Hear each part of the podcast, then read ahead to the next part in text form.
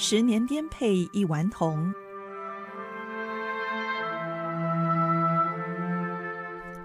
亲爱的听众朋友，您好，现在跟您说《十年颠沛一顽童》这一篇的名字叫做《顺流而下归故里》。上饶中正小学的许多老师跟学生啊，都急着要回老家去。抗战胜利了嘛，父亲是派往浙江接收队伍的成员。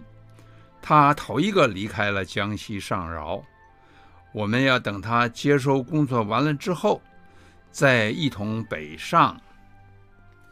记得那天晚上，爸爸突然回家了，一脸的疲惫啊，连他军装上的斜皮带上都是灰。他还是兴致勃勃，不停地和我们讲接收的事情。他从行李箱里拿出一把日本军刀来，慢慢地抽刀出鞘。那个刀刃呐，非常长，有一点弯曲，它是亮晶晶、阴森森的。父亲双手握住长长的刀柄，上下左右的挥舞啊。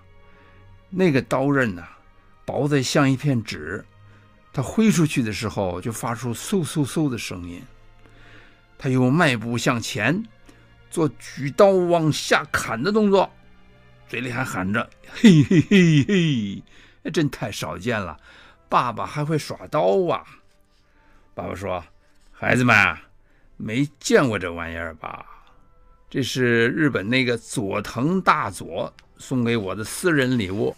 佐藤是某一个日本机构的首长，父亲前往接收的时候。”他们有两个星期的共处，彼此都很欣赏。父亲说：“啊哎，人家工作特认真呐，交出来的人员名册、物资清单，一笔一笔都清清楚楚的。佐藤啊，还念过一些中文古文，程度不错。他说自小他就很尊奉儒学呢。”我问爸：“你会说日本话？”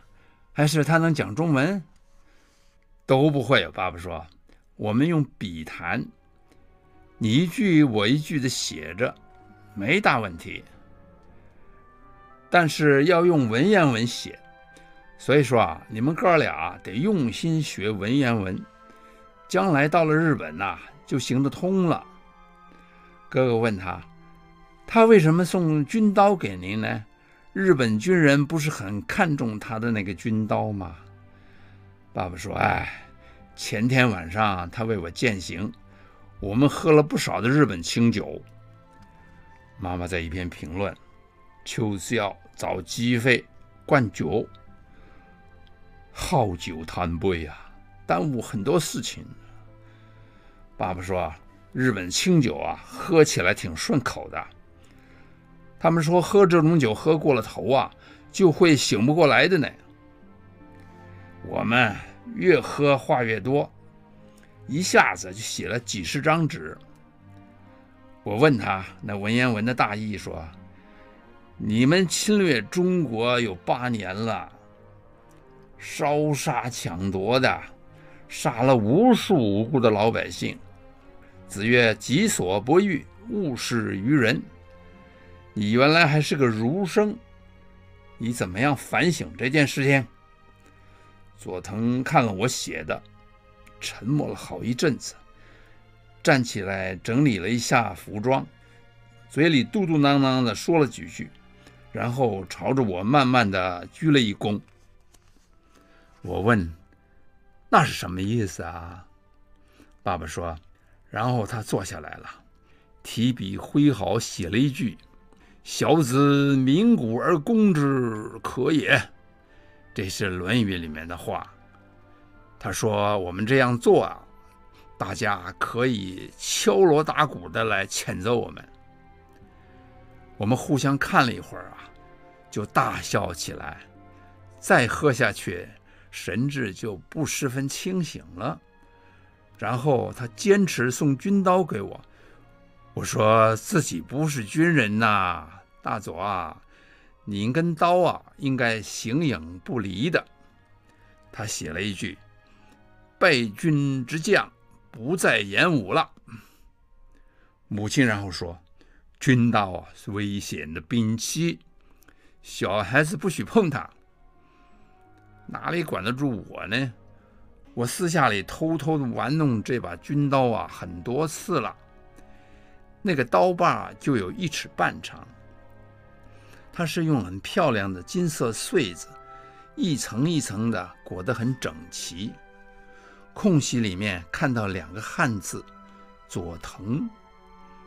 刀口是飞薄的，刀刃上面有一个地方。缺了一个米粒大小的口子，刀尖附近的颜色啊，有点隐隐发暗。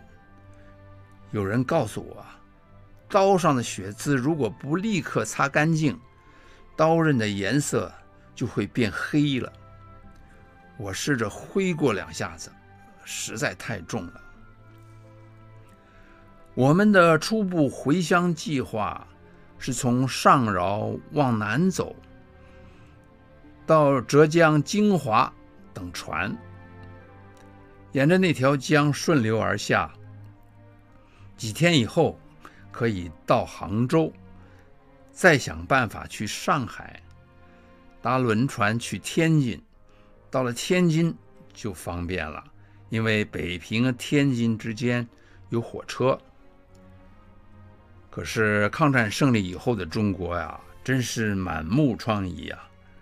交通路线和交通工具都残破不全，估计有数千万人同时争先恐后的等着回老家去，真叫做行路难呢。正要出发的那天早上，郭老师跑着到我们家来，一见面就抱着妈妈嚎啕大哭，听不清楚他在说什么，他还拿出一封信来给母亲看。然后他破口大骂东边哥，我早就看出来那个从麻沙来的小子不怀好意，他根本不是个好东西。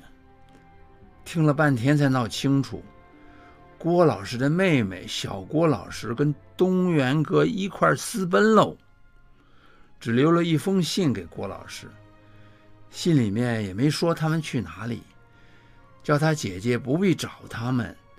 等安顿下来，就会跟姐姐联系。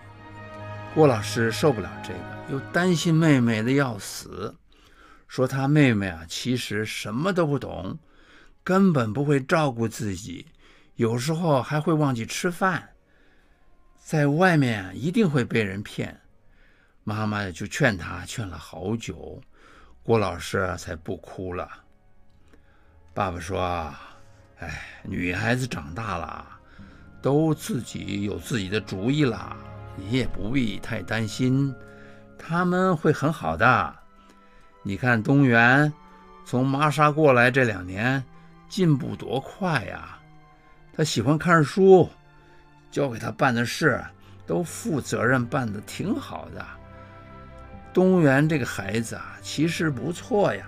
可是郭老师忍不住。